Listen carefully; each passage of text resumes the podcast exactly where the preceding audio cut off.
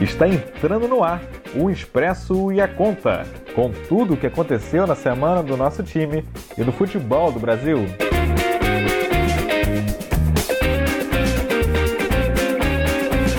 Salve, salve, amigos! O Expresso e a Conta, episódio 7, episódio quentíssimo, porque o Campeonato Carioca chegou à reta final.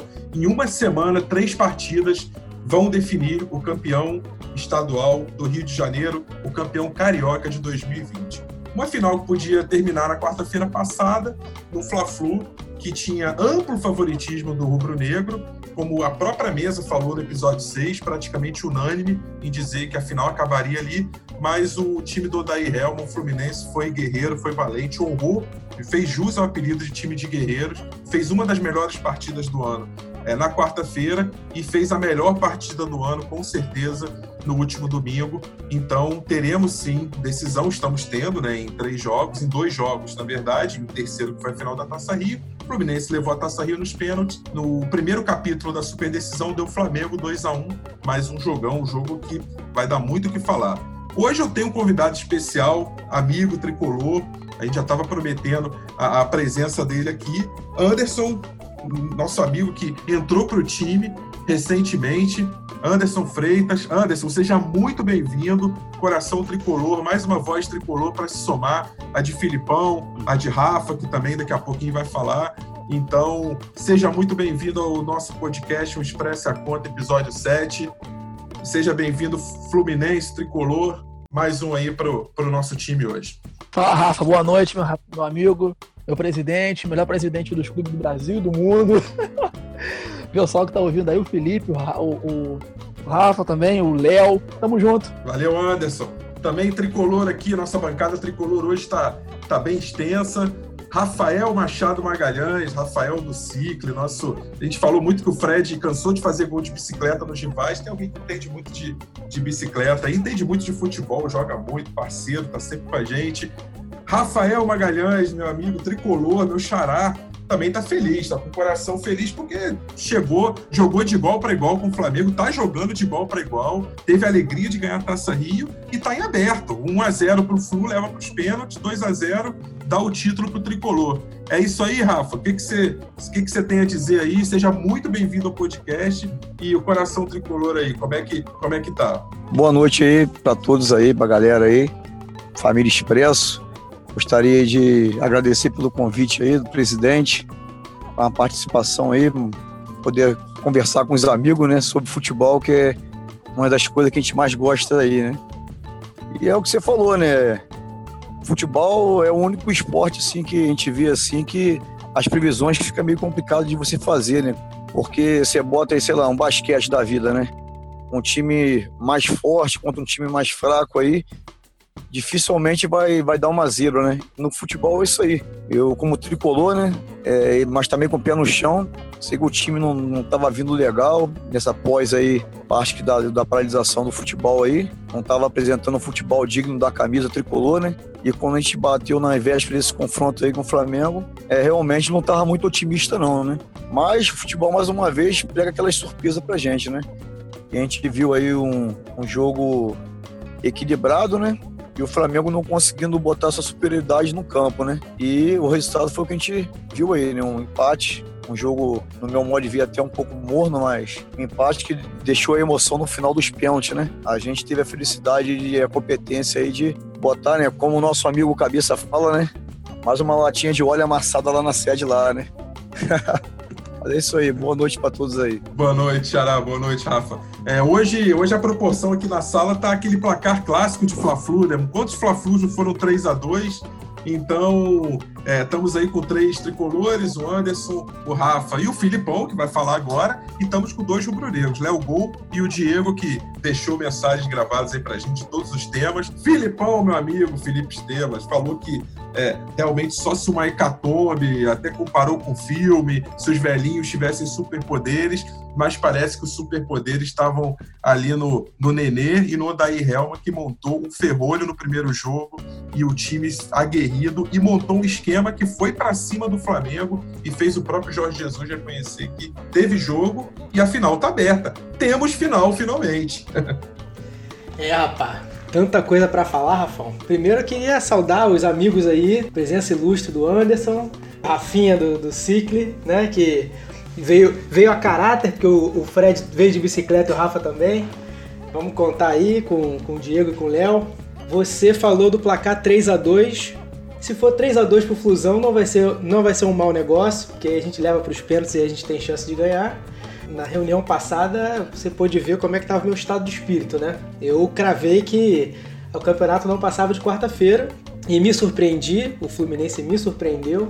Eu acho que quem fez o milagre do Cocum lá foi o Odair, que tirou os velhos, né? Porque Ganso e Fred no, no time realmente não dava para eles, eles não estão em condições de se adaptar a esse time. Não sei se futuramente conseguem, mas é, num primeiro momento não dá mesmo. E aí o, o a, a, grata surpresa, que foi o próprio Fluminense, a postura do Fluminense, que jogou muito bem. E também o, o que me surpreendeu foi que o Nenê está se mostrando, assim como já vinha é, aparecendo, né? Um cara que é acima da média, porque mesmo com a idade que tem, ele realmente é, ele, ele, é, ele, ele se adaptou bem ao time. Isso foi muito bom. E aí vai ser uma a gente vai poder falar um pouquinho disso aí, desses dois jogos aí, no nosso podcast. Beleza, Filipão. Um Expresso e a Conta sem Léo Gol não é um Expresso e a Conta, então vou dar meu bom dia, boa tarde, minha boa noite ao nosso artilheiro rubro-negro, que sofreu um pouco na quarta-feira passada, mas riu por último no, no domingo. A final está aberta, Léo Gol, mas temos jogo. E o Flamengo mostrou em dois lances o que é o Flamengo e o Fluminense surpreendendo também, né, Léo Gol? Bom dia, boa tarde, boa noite, meus amigos da mesa. Bom dia aí, em especial aí os nossos dois, os dois amigos aí convidados. Dois não, três, né? Diego, Diegão, meu amigão aí, capitão Anderson. Gente boa demais, rapaz. Seja bem-vindo, meu amigo. Esse podcast legal. E meu outro amigão mesmo, pô, só tem, só tem parceiro, fechamento. Rafa, das bicicletas Campo Novo. Valeu, papaizinho. Fica à vontade aí, seja bem-vindo. Boa noite, Rafa. Boa noite, Felipão. Os dois aí já vetera aí. E sobre o jogo, Rafa, eu particularmente, Léo Gol, não fiquei surpreso. O empate, eu já esperava. Pode parecer doideira, né? Alguém fala, ah, mas você é maluco. Não, eu até falei no grupo que tava cheirando a empate, aquele primeiro jogo lá, porque o que eu falo, Fla-Flu é Fla-Flu, não... Flamengo, Flamengo e Fluminense é Flamengo e Fluminense, Flamengo e Vasco, Flamengo e Vasco.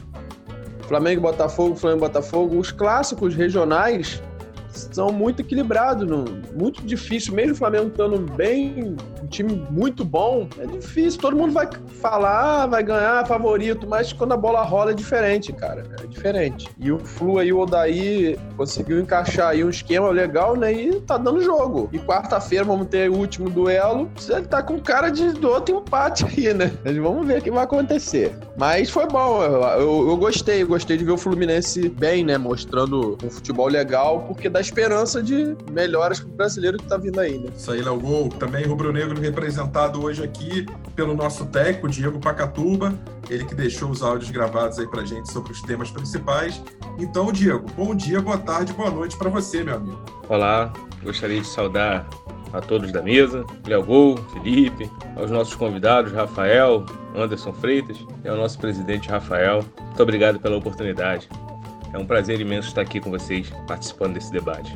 Olha, esse Fla-Flu tá surpreendendo todo mundo. Hein? Eu não esperava que fossem ser jogos difíceis. É, o Odaí ele já tinha feito um bom duelo na Libertadores pelo Internacional contra o Flamengo. Foi um 2 a 0 no Maracanã, onde o Flamengo abriu o placar no meado do segundo tempo e depois fez um outro gol numa pane que o Inter parou e abriu os 2 a 0 e aí foi para o Sul em vantagem. Então o Odaí já é um, um técnico que tem mostrado aí que sabe jogar contra o Jorge Jesus e mostrou isso já nesse campeonato carioca. No 1 a 0 contra os juniores, depois um 3 a 2 onde perdeu de 3 a 0 no primeiro tempo e engrossou o segundo, quase empatando. No primeiro jogo da Taça Rio, onde foi 1 a 1, o Fluminense não jogou bem, achou um gol, mas foi mais eficaz na penalidade, que não é a loteria. E esse segundo jogo surpreendeu, porque ele jogou o Flamengo nas cordas. Foram uns 30 minutos ali de superioridade. Foi um bom jogo. Não esperava que o Fluminense fosse partir para cima. E deixou tudo em aberto para esse segundo jogo decisivo. Eu confesso que eu esperava um pouco mais do Flamengo, mas eu acredito que faltou concentração principalmente na hora do, do gol do Fluminense. Até o gol do Fluminense, é, não sei se vocês concordam, o Fluminense não tinha dado uma, um chute a gol, uma oportunidade. Tinha um chute do Dodge, né?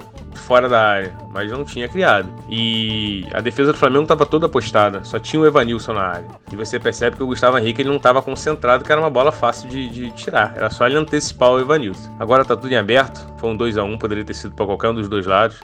Um clássico você tem que aproveitar as oportunidades e o Flamengo aproveitou, o Fluminense não. Tá em aberto, eu daria 60% pro Flamengo, 40% pro Fluminense. Anderson, é, tem uma frase é, cunhada pelo técnico que foi campeão brasileiro pelo, pelo Flu, Murici Ramalho, né, campeão brasileiro, é, que é a bola pune, né?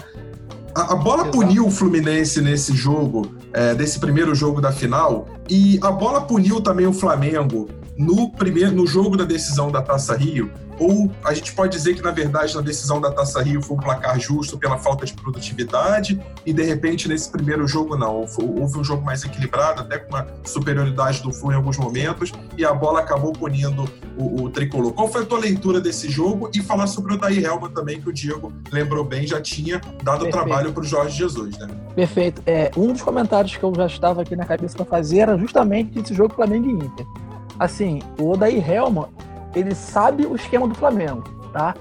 É, falando aqui da, da, da, final da Taça Rio, eu não gostei do jogo, tá, Rafa? Eu conheço as limitações do Fluminense, conheço o time do Flamengo, que a gente sabe o que, que é o Flamengo hoje, tá? Eu sou tricolor, mas eu não eu sou muito sincero que hoje, hoje, presente momento, para bater de frente com o Flamengo, não só no Brasil, mas na América do Sul, é difícil. Esse time entrosado, com ritmo de jogo, é, não tem como parar. Final Taça Rio, não tinha como ir para dentro do Flamengo. O Flamengo, não sei porquê, estava bem acuado, não sei se era ritmo de jogo, faltava o ritmo de jogo para o Flamengo, mas o Flamengo pode ser também aquele excesso de confiança, né? O Flamengo sabe o elenco que tem, o, o elenco do Flamengo é um absurdo. O Gerson, meu amigo, o que esse cara tem jogado de bola do ano passado para cá, o Everton Ribeiro, o Arrascaeta, qual time vai bater de frente com o Flamengo? Agora, o Fluminense, dentro de suas limitações, ele soube levar aquele jogo ali. Concordo com muita coisa que o Diego falou, mas que o Fluminense achou um gol no primeiro jogo. Não concordo muito. Também não concordo com a fala que esse técnico soberbo do Flamengo tem aí. Falou que o Fluminense entrou para perder de pouco não acredito que ninguém entra pra, entre no jogo para perder de pouco. Chegou e fez o gol. O Flamengo depois foi e empatou. E da mesma forma que o Fluminense achou um gol, o Flamengo achou um gol, outro gol. Agora, jogo foi ontem, meu amigo. O Flamengo começou estudando Fluminense. O Fluminense começou estudando Flamengo. Teve um chute ali do, do, do, do Dodge. Quando esse garoto apareceu pro jogo, o Iago Felipe apareceu pro jogo, o Fluminense encurralou o Flamengo. Tomou o gol do Pedro, três passes de bola. É um absurdo jogador esse Pedro. Lembrando pros amigos da mesa aí, tá? Do debate que foi uma insistência do Abel Braga. Pedro era esculachado no Fluminense, era um cara que eu não queria que ele jogasse titular mais no Fluminense. Abel insistiu nele. É, é um dos, dos nove aí, para mim, que é cotado para a seleção brasileira. Aí o Fluminense tomou aquele gol ali numa jogada maestral do Flamengo, três toques na bola, uma finalização absurda de só quem é camisa 9, ele é o gol. É a camisa 9, sabe como é que é que faz aquele tipo de gol ali? e o Pedro botou um a zero.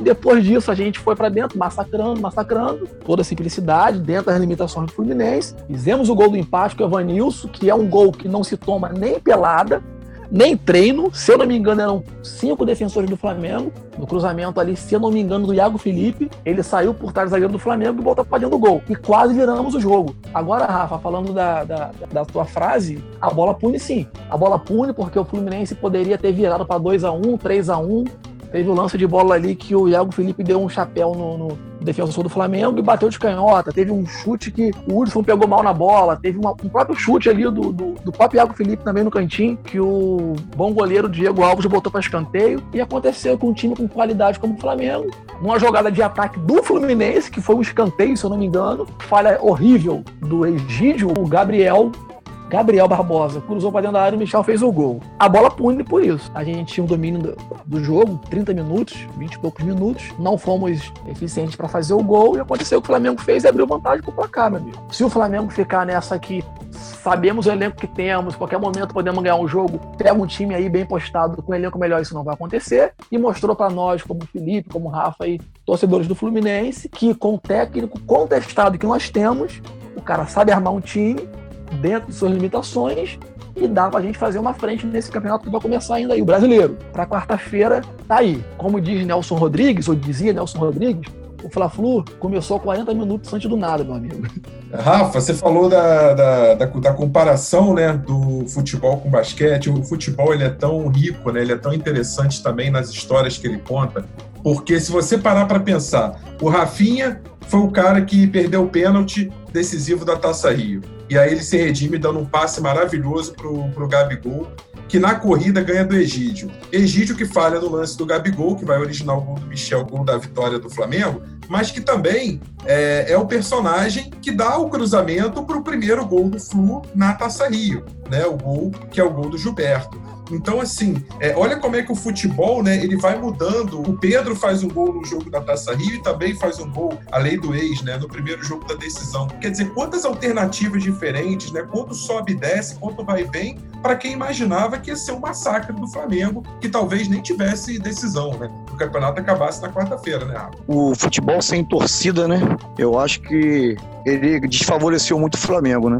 Porque eu, eu, sempre dá a impressão, a gente ouve muito debate durante a semana aí, é, o que aconteceu, o time do Flamengo tá, tá entrando sonolento, será que o, é o Jesus está indo embora, o time tá sentindo isso, mas eu acredito que a falta da torcida tá, tá sendo um ponto bem forte nisso aí, porque até a gente mesmo que é futebol amador, às vezes tem quatro, cinco amigos na beira do campo vendo um jogo, a gente dá aquele gás a mais, a gente, o pessoal, o amigo chama atenção, a gente corre mais, presta mais atenção. Eu acho que isso está sendo um, ponto que o time do Flamengo não está acostumado a jogar mais sem esse apoio e está dentro de campo sendo um time assim, normal, sem vibração. E o Fluminense soube se aproveitar disso para igualar o jogo, né? Na vontade já que o Flamengo tem um time mais técnico, né? O time do Flamengo, né, tem muita qualidade no seu elenco, né? Até o um amigo antes estava comentando aí. E a gente que sabe que às vezes a gente vem de alguns times assim, até na parte amador mesmo, quando tem um jogador, dois jogadores no meio que tem muita qualidade, no momento do jogo, às vezes eles vêm e decidem um jogo. Aí você imagina o time do Flamengo com nove, dez pessoas ali, dez jogadores ali muito bons. Então, mesmo fazer um jogo morno, você deu uma dormida ali, vai lá e decide o jogo. O futebol acaba sendo o que a gente sempre ouve falar, né? Bola na rede. Você estava falando sobre que a bola pune na pergunta anterior para o nosso amigo Anderson aí, falando agora sobre essa versatilidade de de um jogador aí mal no jogo de poder ser recuperado do futebol. Mas no fundo, é, tudo vai se resumir mesmo na, na competência mesmo, né? O jogador aí, o Egídio, ele já tinha sido expulso no jogo anterior, né? Contra o Volta Redonda. E tá tendo dificuldade de se firmar no Fluminense, né? Ele tá dando a sorte ali do Fluminense tá um problema nessa, nessa posição de lateral esquerdo, que o reserva dele, o Orim, complicado, né? É mais fácil botar um menino da base lá do Fluminense lá, que com certeza vai sair muito bem. Sobre o Odaí que você estava comentando aí, né?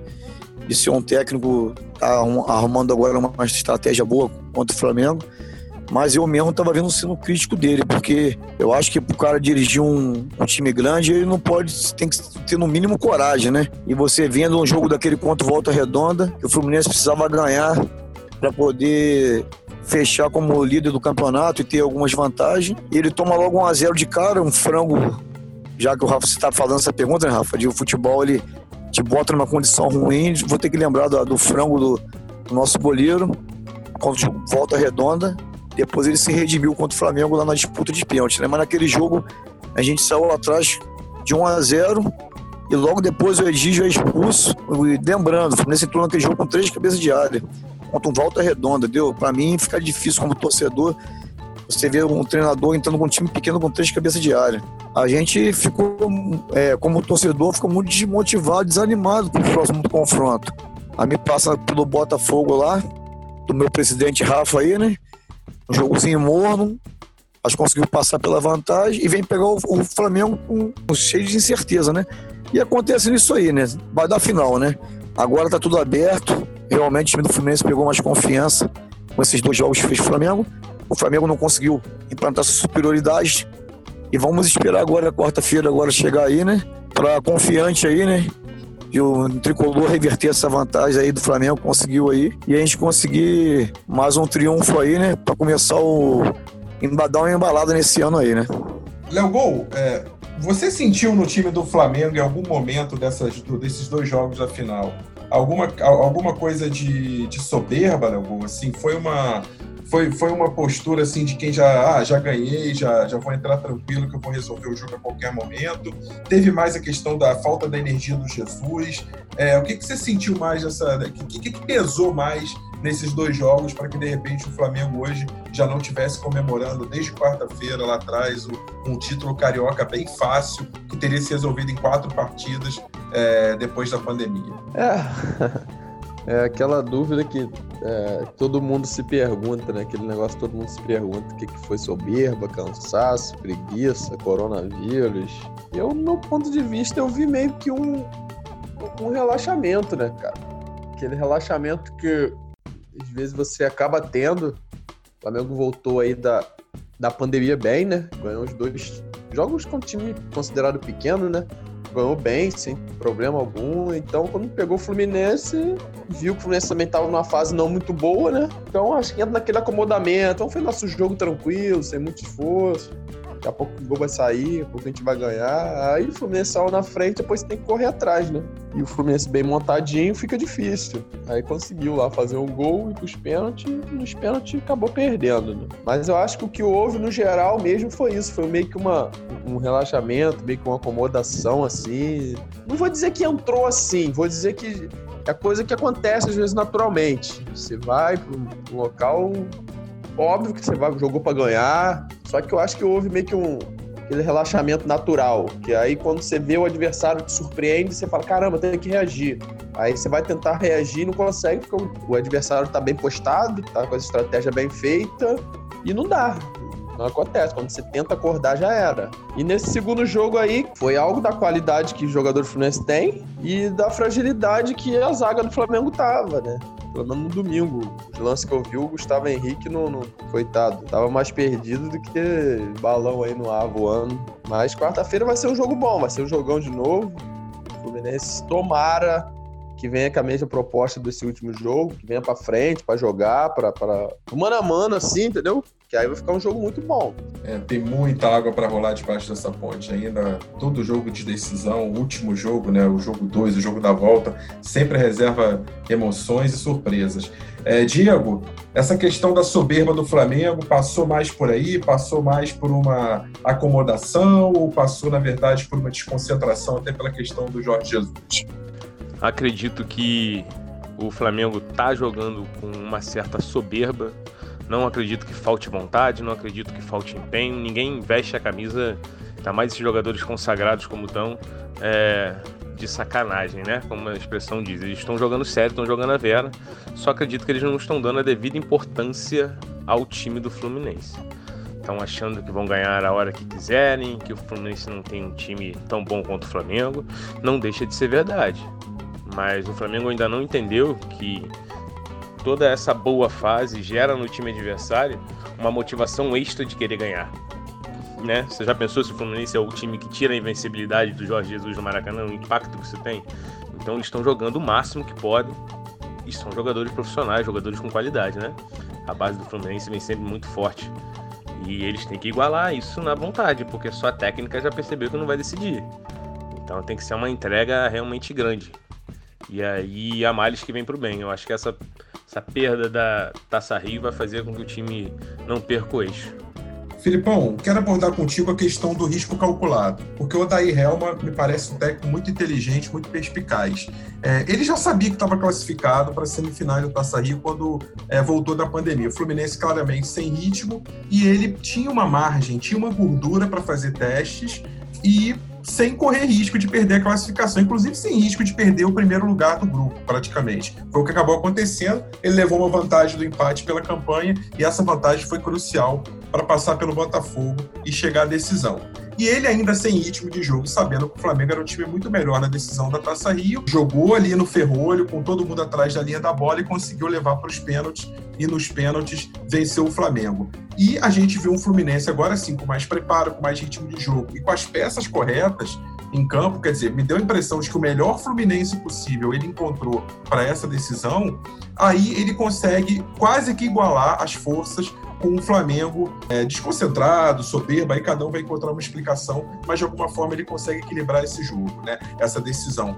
É, você acha que foi um risco calculado? Ou daí Helma, de repente, lá atrás, como o Rafa falou, quando botou três volantes contra Volta Redonda, quando é, sacou o Marcos Paulo e deixou o Ganso, quando deixou o Ganso e o Fred juntos, é, de repente foi um risco calculado para dizer assim, olha, vamos tentar ver se a gente consegue jogar com esses medalhões, encaixar todo mundo, porque se não der, eu já tenho o melhor time na minha cabeça e é com esse time que eu vou decidir o campeonato? Ou você acha que as coisas foram mais naturalmente construídas nessas partidas? Eu acho que é a primeira alternativa, Rafa. É, você colocou muito bem. Houve sim um, um, uma espécie de risco calculado. Acho que o Odair foi tentando, é, nos últimos dois jogos do turno, antes das, das partidas decisivas, utilizar a formação que todo mundo queria ver. Então ele, ele deu a chance, ele, ele, se deu a chance né, de testar e mostrar para todo mundo é, como seria uma formação com Ganso, uma formação com Fred. Eu só acho que o risco foi maior na semifinal. Na semifinal contra o Botafogo, o time não estava entrosado ainda, ele tinha muito pouco tempo de, de treino. O panorama mudou para mim na, na, na, final da Taça Rio. A gente viu um outro Fluminense. E aí é uma coisa que o Diego falou que eu concordo muito. A, o Flamengo ele desperta hoje nos outros times uma, uma motivação a mais, porque todo mundo quer ser o time que vai vencer o Flamengo. Isso não tem a dúvida. É, e aí no, no, primeiro jogo da Taça Rio, o Fluminense jogou com uma outra postura, um, digamos assim, com um alerta ligado é, no máximo. Ele viu que o, enquanto o Flamengo dava o terreno, o Fluminense foi indo e conseguiu é, chegar no resultado, fez aquele 1 a 0 mas ainda assim era um time que estava defasado fisicamente, né? É, e dava para ver que o Flamengo estava muito mais inteiro que o Fluminense na, no primeiro jogo da final. Mas o que eu acho é que houve uma diferença ainda assim de postura entre o jogo da final da Taça Rio e do primeiro jogo agora da final do Carioca. E nisso eu discordo do Diego que o Fluminense não achou o gol não. É, o Flamengo fez, um, fez o primeiro gol com o Pedro e o Fluminense buscou esse, esse gol. O gol estava maduro, teve pelo menos duas boas chances antes do, do, do, gol do Evanilson e depois do gol do Evanilson houve outras chances também. E aí é que entra o que a diferença que é o Flamengo. O Flamengo ele tem um time para ganhar o Campeonato Brasileiro. Os jogadores do Flamengo sabem onde eles têm que se posicionar sem a bola. A prova disso foi o próprio gol do Pedro e o gol do Gabriel isso que eu queria chegar é que é o seguinte: se vocês olharem, quem olha o lance vê a falha do Egídio, que ele dá o carrinho o Gabriel pega na, na lateral. Mas se você olhar, o Michael, ele estava correndo certo desde o início da jogada.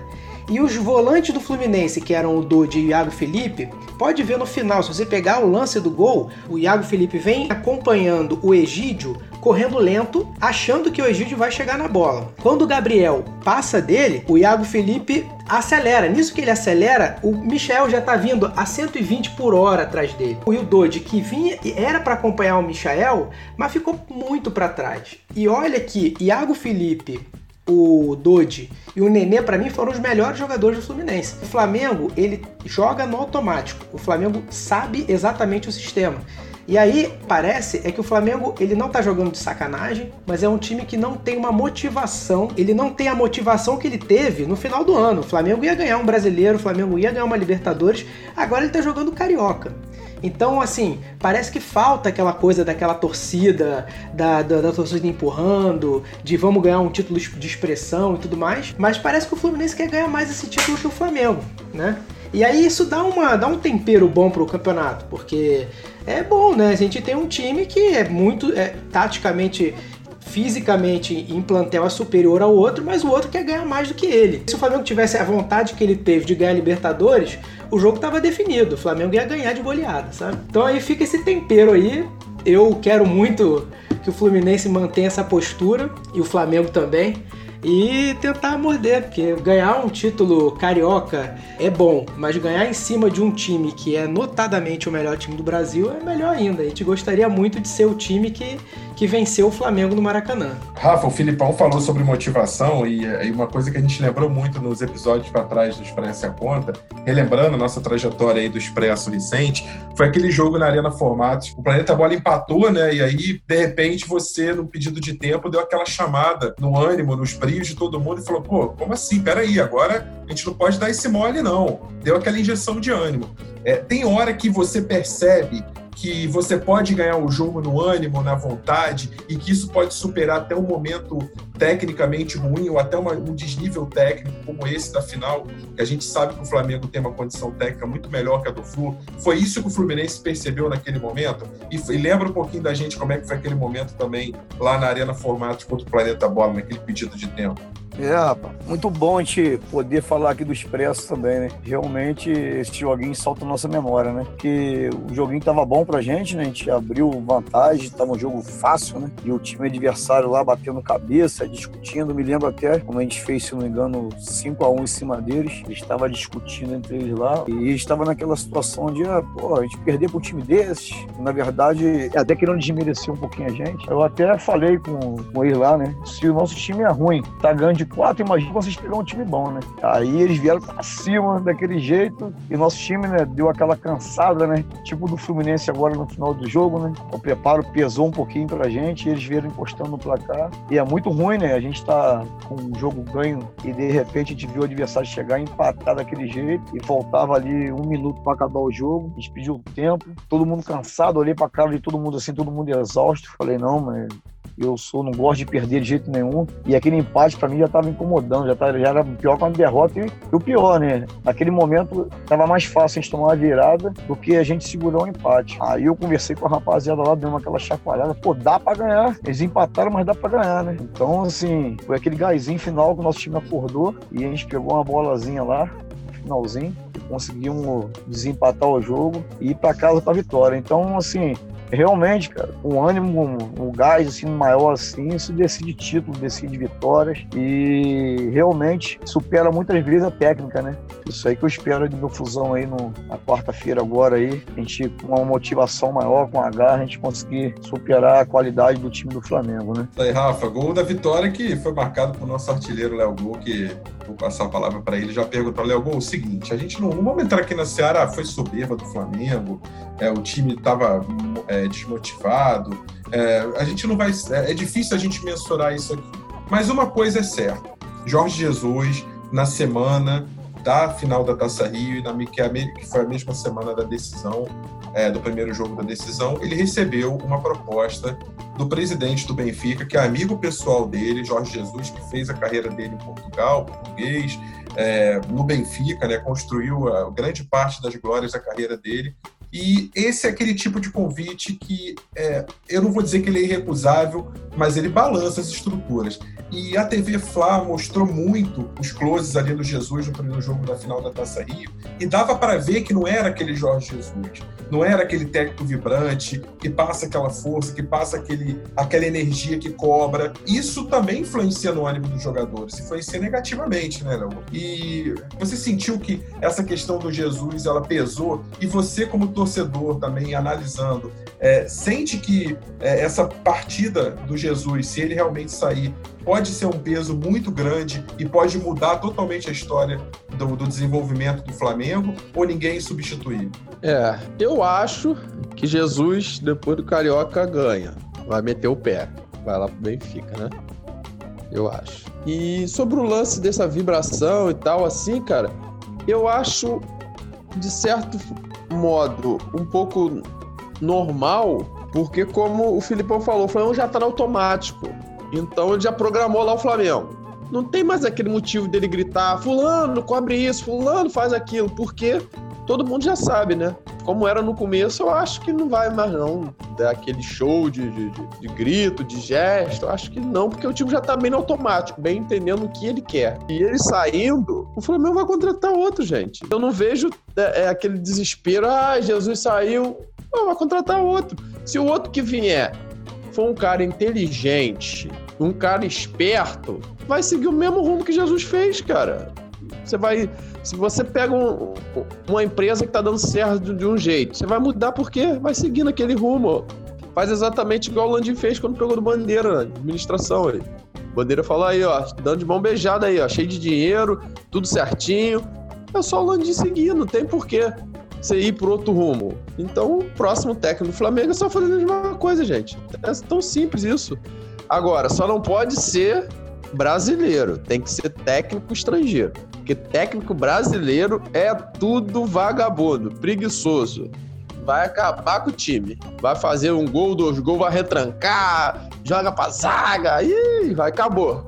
Então tem que botar um técnico estrangeiro, com a mentalidade de atacar, com a mentalidade de jogar futebol. Porque o Flamengo tem muita, muita, muita qualidade para para ficar, para ter butinudo no time. Essa época de butinudo já se foi, já acabou. Léo, o que você fala nos bastidores é que uma das possibilidades que está sendo estudado pelo, pela diretoria do Flamengo, caso o Jesus realmente vá para o Benfica, para, até para não mudar, para não interromper a filosofia dele, seria a efetivação do auxiliar, o João de Deus. O Diegão falou também sobre essa questão do Jesus e da influência dele, nosso técnico, nosso professor Diego Pacatu. Fala, Diego. O Jorge Jesus eu acho que isso tudo está mexendo com ele. A gente não sabe, né? É muita especulação se ele teve reunião com o dirigente, se não teve. É fato que ele tem contrato e, e o Benfica está sem treinador. Ele tem uma ligação muito forte com o Benfica. Ele tem, além de contrato com o Flamengo, ele tem um, um, acordo verbal com os jogadores de levar o Flamengo de novo ao Mundial de Clubes. E ele me parece ser uma pessoa que cumpre com as suas promessas. Mas não julgaria e nem consideraria errado se viesse uma ótima oferta do Benfica financeira, onde ele ganhe mais próximo dos seus familiares e a garantia de que o Benfica vá montar um time classe A, onde ele possa ter dinheiro para investir e contratar os jogadores. Inclusive, acredito que caso ele vá para o Benfica, ele leve alguns jogadores do Flamengo, que também não sei se vai ser tão fácil levar, né? Pois o Flamengo os jogadores estão valorizados. Mas eu torço para que ele fique, não por ser flamenguista, mas pelo bom futebol que o time vem apresentando e porque eu acredito que ele agregue bastante valor aos treinadores brasileiros e ao Campeonato Brasileiro. Ele é uma atração à parte. Anderson, é, a lei de mercado ela é, ela tá aí para todo mundo, né? Ela é uma lei cruel muitas vezes, é, é uma lei que agrada uns, desagrada outros e um bom exemplo disso foi a lei do ex, que o Fluminense acabou sendo vítima nessa, nas duas partidas na final da Taça Rio, na primeira da decisão. Não que o Flamengo tenha levado o Pedro do Flu. Pedro saiu, do país, né? Só que foi para Fiorentina e o, o Flamengo depois é, fez uma proposta e trouxe o Pedro. Pedro que teve problema de lesão, praticamente não jogou enquanto esteve na Europa. E isso é muito comum no futebol, né? O Fluminense, na época da Unimed, conseguia contratar jogadores e montar praticamente seleções. Foi, foi bicampeão brasileiro numa, numa gestão bi, que eu tô falando foi tetra, mas duas vezes é, em 2010 e 2012. Quer dizer, isso é uma lei que não tem jeito, né? E o Flamengo, que é, montou assim um, um, conceito de um super time que, que, é imbatível praticamente, uma gestão que, que baseada aí na, na, no equilíbrio das finanças desde a época do Bandeira, parece que pela primeira vez é, vai sentir na pele um pouco o que, que ou pode sentir na pele o que, que é o poderio financeiro e claro que aí também tem uma questão afetiva do Jorge Jesus. Você acha que isso pode ter pesado e pode pesar nessa super decisão aí de quarta-feira, essa questão do Jorge Jesus? O elenco do Flamengo não sente decisão, tá? Esses caras aí não sentem decisão. Existem três jogadores no Flamengo ali que se tirar esses três, o Flamengo desanda. É o Gerson, que é um absurdo de jogador desde a época do Fluminense. O que, que esse moleque jogava de bola? O Everton Ribeiro e o Rascaeta. O Rascaeta. O que que esses caras estão jogando de futebol no Flamengo? Cara, você não consegue entender. Como que o Cruzeiro deixou esse cara sair, o Arrascaeta sair, para pegar Rodriguinho e alguém do Cruzeiro na época havia dito que o Rodriguinho era melhor que Arrascaeta. E tá aí quem é Rodriguinho hoje quem é o, o Arrascaeta. É questão do, do, do, do, do momento da indecisão do Jorge Jesus. Psicológico pesa, tá? Flamengo, desde sempre, eu tenho 34 anos, fiz agora dia 6. Desde quando eu me entendo por gente, Flamengo pode ser pode ter o time que for. Se o Flamengo olhar para o Maracanã e ver 30, 40 mil, 50 mil pessoas, acontece alguma coisa ali que a torcida inflama, tá? E o Flamengo acaba incorporando alguma coisa ali que vira um super Flamengo, tá? Só que hoje a gente não tem mais torcida por causa dessa situação que infelizmente nós estamos vivendo. Tá? Tomara Deus que acabe isso logo para normalizar as coisas no Brasil, no país, né? No mundo. E a situação da indecisão do Jorge Jesus. Eu não vi o Jorge Jesus mais vibrante como nos outros jogos. O cara que bate no peito de massagista, o cara que dá esporro nos jogadores tal. Eu não via. Que ele estava lançado? Tá. Mas a oferta que o, Flamengo, que o Jorge Jesus tem são 2 milhões de euros por ano. Ele ganha mais do que isso no Flamengo. Mas vocês acham que se o Flamengo engrossar o caldo, o Benfica não vai e cobre? Só que, para mim, o que está pesando o momento do Flamengo, não adianta, cara. Influencia. O, o técnico, que, é, que, é, o, que é, o, é o coração do time ali, fora de campo, né? É o cara que sabe as posições, que manda, que desmanda. Léo, você for muito sabe dizer, como sempre. Quem tem que assumir o Flamengo é o técnico estrangeiro, sabe por quê? Os caras não têm medo. É, olha o São Paulo no Santos. O cara peitou a diretoria, meu amigo. Porque ele sabe que ele tem mercado. Se o Jorge Jesus sair do Flamengo e for para outro time, tá? E não vir um técnico à altura dele, ou pelo menos um cara que tem a mesma metodologia de, de, de futebol dele, dele, os caras vão derrubar o cara. No Brasil, para mim, o único técnico que pode segurar essa onda aí, não tô querendo puxar sardinha, porque é um dos ídolos do Fluminense, não. É Renato Gaúcho. O cara não tem medo, o cara, é, o cara barrou Luan no Grêmio, filho.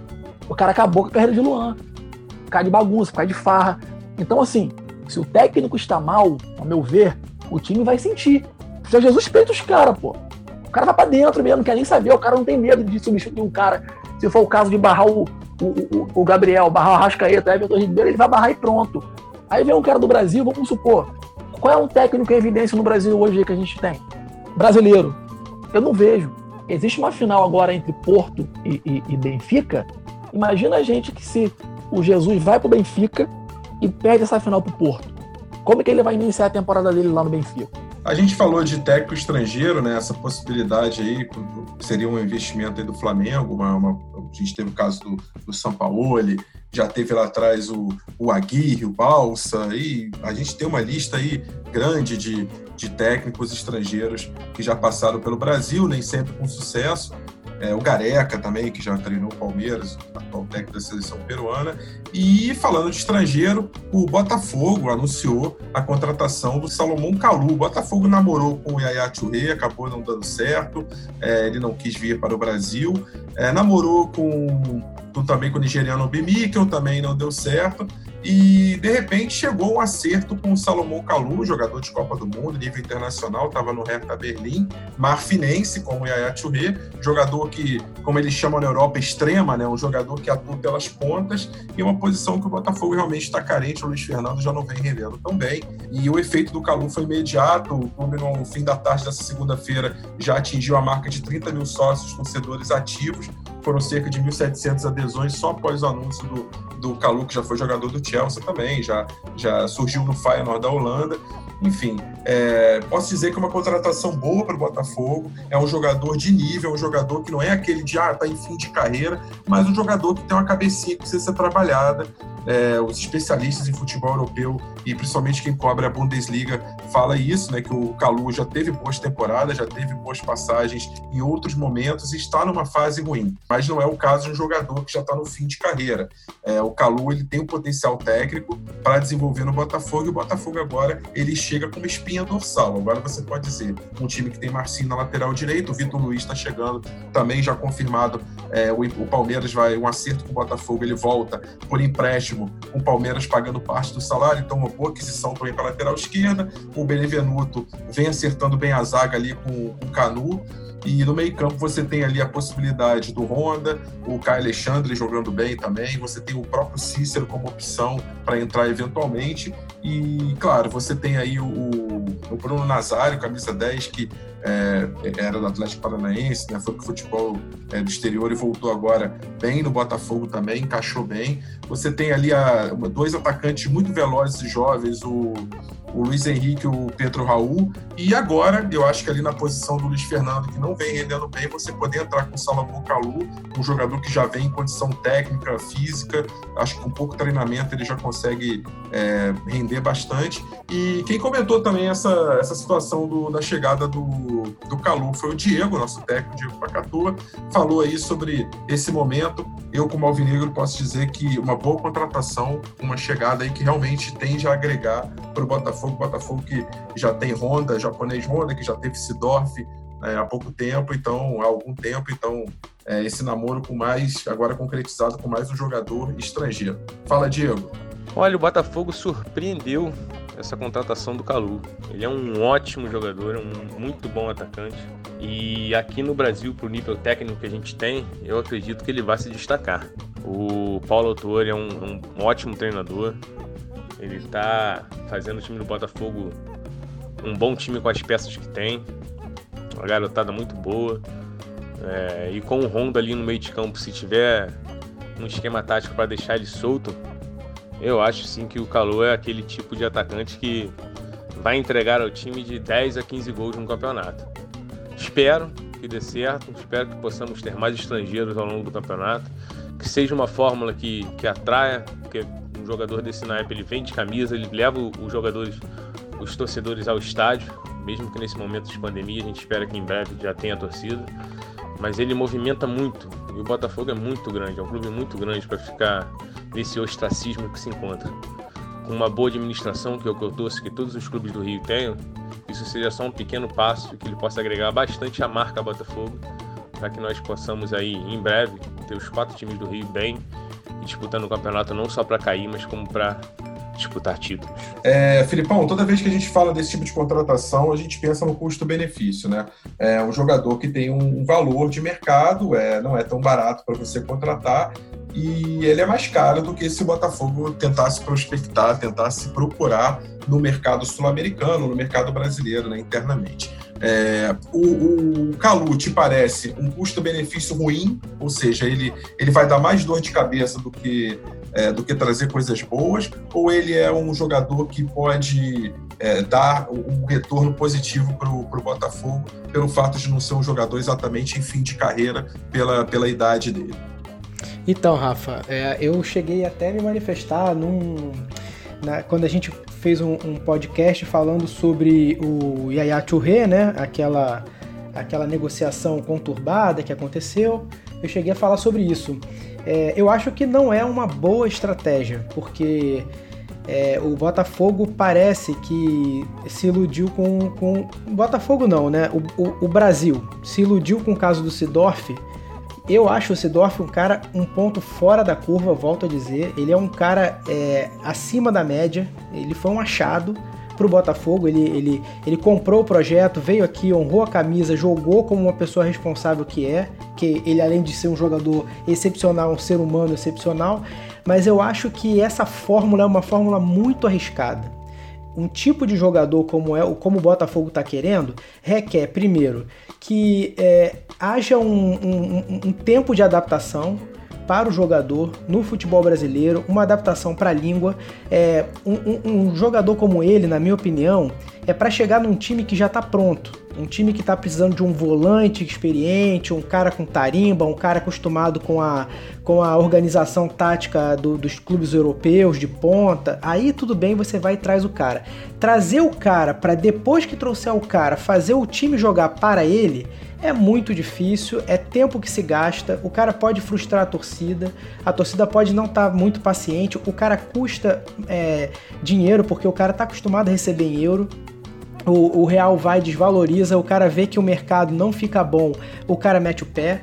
Então a gente tem que fazer a diferenciação. A gente teve experi experiências com bons jogadores estrangeiros, mas eram jogadores do mercado na América Latina. O Pet, por exemplo, ele jogou no Real Madrid, mas ele não era um jogador de Real Madrid. Ele era um jogador que jogou no Vitória. O Conca também era um cara de América Latina, então é, acostumado com o futebol daqui, né? Eu acho que é uma estratégia arriscada do Botafogo. É, o Botafogo é, assim, é, pode conseguir alguma coisa, mas eu acho que no final ele vai só conseguir mais um Jobson estrangeiro. Já disse isso antes, volto a dizer aqui. Eu acho que o Botafogo tá querendo buscar um jogador que vai trazer mais problema que solução. Pode dar, assim, um joguinho ou outro, um lampejo, né, de, de, de, bom, de bom futebol e tudo mais, mas transformar isso numa regra, eu acho que é mais fácil de dar errado do que dar certo. Essa é a minha opinião. Gol. É, Salomão Calu, bom negócio, dor de cabeça e já pode se preparar e dar seu bom dia, boa tarde, boa noite. Obrigado aí pela tua presença e mais um Expressa Conta, episódio 7. É, rapaz, esse daí vai ser um bom, um bom reforço, bom reforço pro Fogão, cara. Bom reforço, assim como o Honda, né? O Rafa falou aí, é um jogador de um toque refinado. Também vi uns jogos aí do Botafogo com ele, jogou muito bem, ele.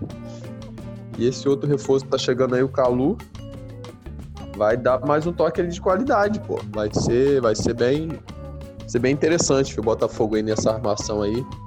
Vamos torcer aí para que ele desempenhe bem seu futebol.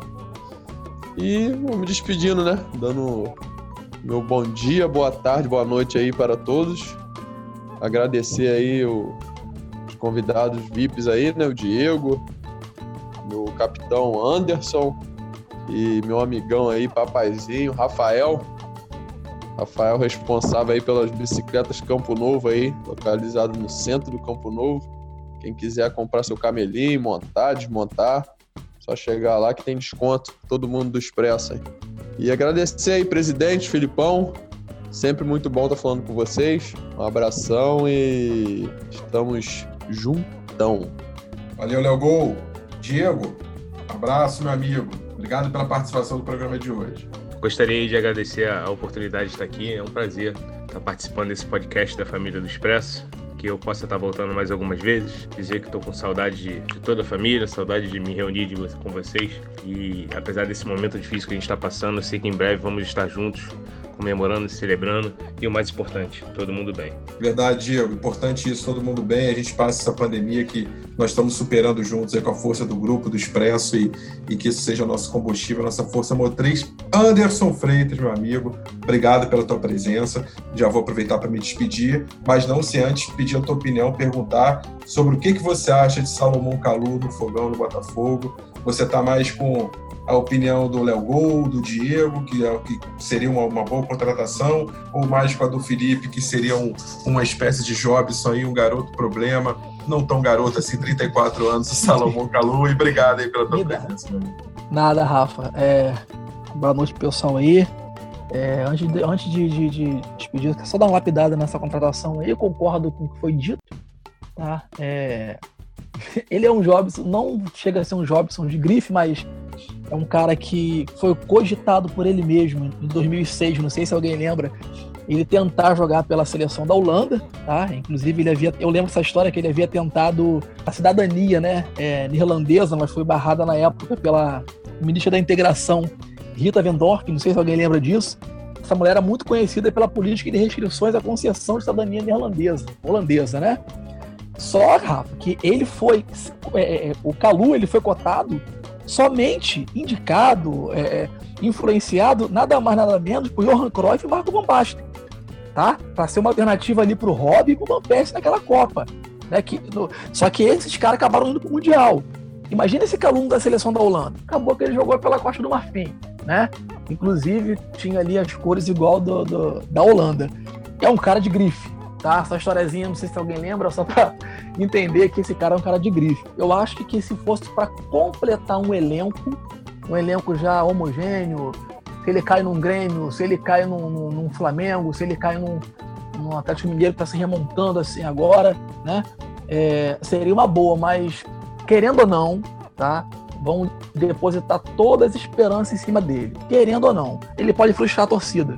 Eu acho que pro Botafogo, questão de marketing, questão de de mídia ganhou muito. Quero agradecer a vocês aí pela oportunidade, pelo convite. Antes de imaginar, antes de qualquer coisa, é, quero dizer que cada um de vocês aí, quando me aceitaram no time, foram muito importantes para mim. Eu tenho que falar sobre isso. É, eu atravessei ano passado uns dramas familiares aí, nove meses. Né? Foram três perdas: meu pai, minha avó e meu irmão, agora né, no começo do, de março. Né? É, E as, vezes que eu joguei com vocês ali foi no meu extremo emocional, né? O Léo sabia mais ou menos. E eu não ganhei um time, eu ganhei amigos, tá? É, essa situação aí, ela atrapalhou um pouco, mas está todo mundo bem, não tem notícia nenhuma que o elenco do Expresso está tendo alguém contaminado. E se alguém tivesse sido contaminado, sei que seria curado.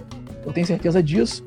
E para finalizar, Rafa, eu quero mandar um beijo aqui pro a minha família lá de Brumado da Bahia. Minha noiva tá lá com a mãe dela preparando as coisas do casamento. O caso dia 15 de agosto agora lá, ansioso. Falei para ela se tiver jogo do Expresso para ela adiar. Mas lógico que não. Tá, o pessoal que tá lá com certeza vão ouvir o podcast da gente. Já tô levando a notícia do Expresso para lá. E agradecer cada um de vocês aí pelo carinho, pela, pelo esse programa excepcional, pela organização do time da gente. E dizer que em breve estaremos juntos aí com mais. Eu serei mais assíduo no elenco, mais assíduo nos jogos, Aí vamos para dentro aí. Quarta-feira, 3x1 Fusão. 3 de Egídio, pronto. Um abraço. Abraço, Anderson, meu amigo. Seja bem-vindo. Nós que te agradecemos aí pela presença, brilhantando o nosso podcast e está sempre convidado e votos de que o seu casamento seja muito feliz e duradouro, que tudo dê certo. Rafão, meu xará, tua presença brilhantou muito também esse podcast. Volte sempre e você está no coração aí da família Expresso, pode ter certeza disso. Um grande abraço, meu amigo. Beleza aí, obrigado aí pelo convite aí. Uma boa noite para você, presidente. Os amigos aí, o Anderson, que é 100% também, cara. Felicidade no seu casamento aí, tá? Filipão aí, top. Léo Gol, o artilheiro dos apagais das luzes, né? Tá sempre lá, botando o nome dele lá. E o professor Diagão também, que é 100% aí. Foi bom aí conversar aí, debater o futebol, né? Já que tá todo mundo parado, que a gente consegue que esse turbina aí, esse convívio nosso aí. E esperar aí, né? Quarta-feira aí, um, é, acima de tudo, um jogo bom, né? Um jogo para dentro, como sempre o Flu é, né? Sem aquela amarração, sem aquela coisa assim. E que vença quem tiver mais capacidade, quem for mais aguerrido, quem for mais competente, né? Eu espero aí que esteja o tricolor aí, para poder ficar tudo bom aí. Tá bom? Boa noite para todo mundo aí. Léo Gol já deixou o palpite dele aqui 2 a 2 Estou registrando aqui porque ele já deu boa noite. Filipão, bom dia, boa tarde, boa noite. Uma grande saudação aí para o meu amigo tricolor, que foi estava meio amuado no final daquele último podcast número 6, falou que talvez provavelmente o campeonato acabaria na quarta, então o Flusão já está muito no lucro, mas não custa sonhar, né? Uma derrota por um gol de diferença, qualquer vitória simples leva para os pênaltis e uma vitória por dois gols ou mais dá o título para o tricolor. Esfrega aí tua bola de cristal ah, depois do teu boa noite ou antes e fala pra gente o que, que você está visualizando aí para essa quarta-feira de placar aí. Vamos falar só do placar. Um grande abraço, meu amigo. Um abração, pessoal. Então, tem, eu tenho duas visões aqui, do, do, dois mundos, duas realidades, eu não sei qual delas vai se realizar. A primeira delas é sombria. O 2 a 1 para o Flamengo, com o, o, Flamengo, o Fluminense fazendo 1 a 0 o Flamengo empatando, o Fluminense indo com tudo para cima e tomando um gol no final. 2 a 1 Flamengo. Agora, aquela que eu gostaria muito que acontecesse seria 3 a 1 Fluminense, com o Fluminense jogando um jogo guerreiro, indo para cima, fazendo 1 a 0 2 a 0 Flamengo fazendo 2 a 1 e no final o Fluminense fazendo 3 a 1 e sendo campeão. Esse é um dos sonhos. Vamos ver qual, qual, qual vai se realizar. Beleza? Queria me despedir aí. Hoje foi top, hoje foi só galera de elite aí. Então, queria mandar um abração pro Anderson, um abração pro Rafão, Rafão do Cicle, Rafão meu presidente, Léo Gol e Diego também. Um abração, galera. Boa noite. Valeu, Felipão, um grande abraço. E eu me despeço lembrando uma data que a, uma efeméride, há 70 anos o Maracanã conheceu um dos momentos de maior euforia do estádio, o estádio que tinha recém-inaugurado para a Copa do Mundo de 50, e o Brasil, depois de ter ganhado de 7 a 1 da Suécia, o Brasil também já ganhou de 7 a 1 em Copa, é, na abertura do quadrangular final, ganharia da Espanha nesse dia há 70 anos exatamente, de 6 a 1. 6 a 1 na Espanha era mais ou menos como se o Brasil fizesse hoje 6 ou 7 a 1 na Alemanha. E essa vitória deu um moral tão grande para o Brasil, uma história muito legal que vale a pena vocês pesquisarem, procurarem. A torcida do Brasil é, agitando lencinhos e cantando touradas em Madrid, que era uma, uma espécie de um bolero, é, um ritmo da época e o estádio uníssono cantando é, como se fosse um adeus à Espanha. A Espanha que tinha um, um atacante chamado Zarra, que é, viria a ser o maior atacante da história da Espanha, do futebol espanhol, até a chegada de Messi e Cristiano Ronaldo. Então, você vê o tamanho da vitória do Brasil, e naquela vitória quem brilhou foi o ponta Chico, né? Chico, que é homônimo aí do nosso, do meu irmão, do nosso craque também, que chegou, é, se incorporou ao Expresso. E eu falo que muitas vezes o futebol, a bola pune, né? Grandes glórias vem antes de momentos decepcionantes, porque o sucesso subiu a cabeça da seleção depois dessa vitória e o final a gente já conhece, foi o Maracanaço, 2 a 1 para o Uruguai, o Brasil perdeu uma Copa do Mundo praticamente ganha em casa para a tristeza de 200 mil torcedores. Um grande abraço, semana que vem tem mais episódio 8, Expresse a Conta. Fui!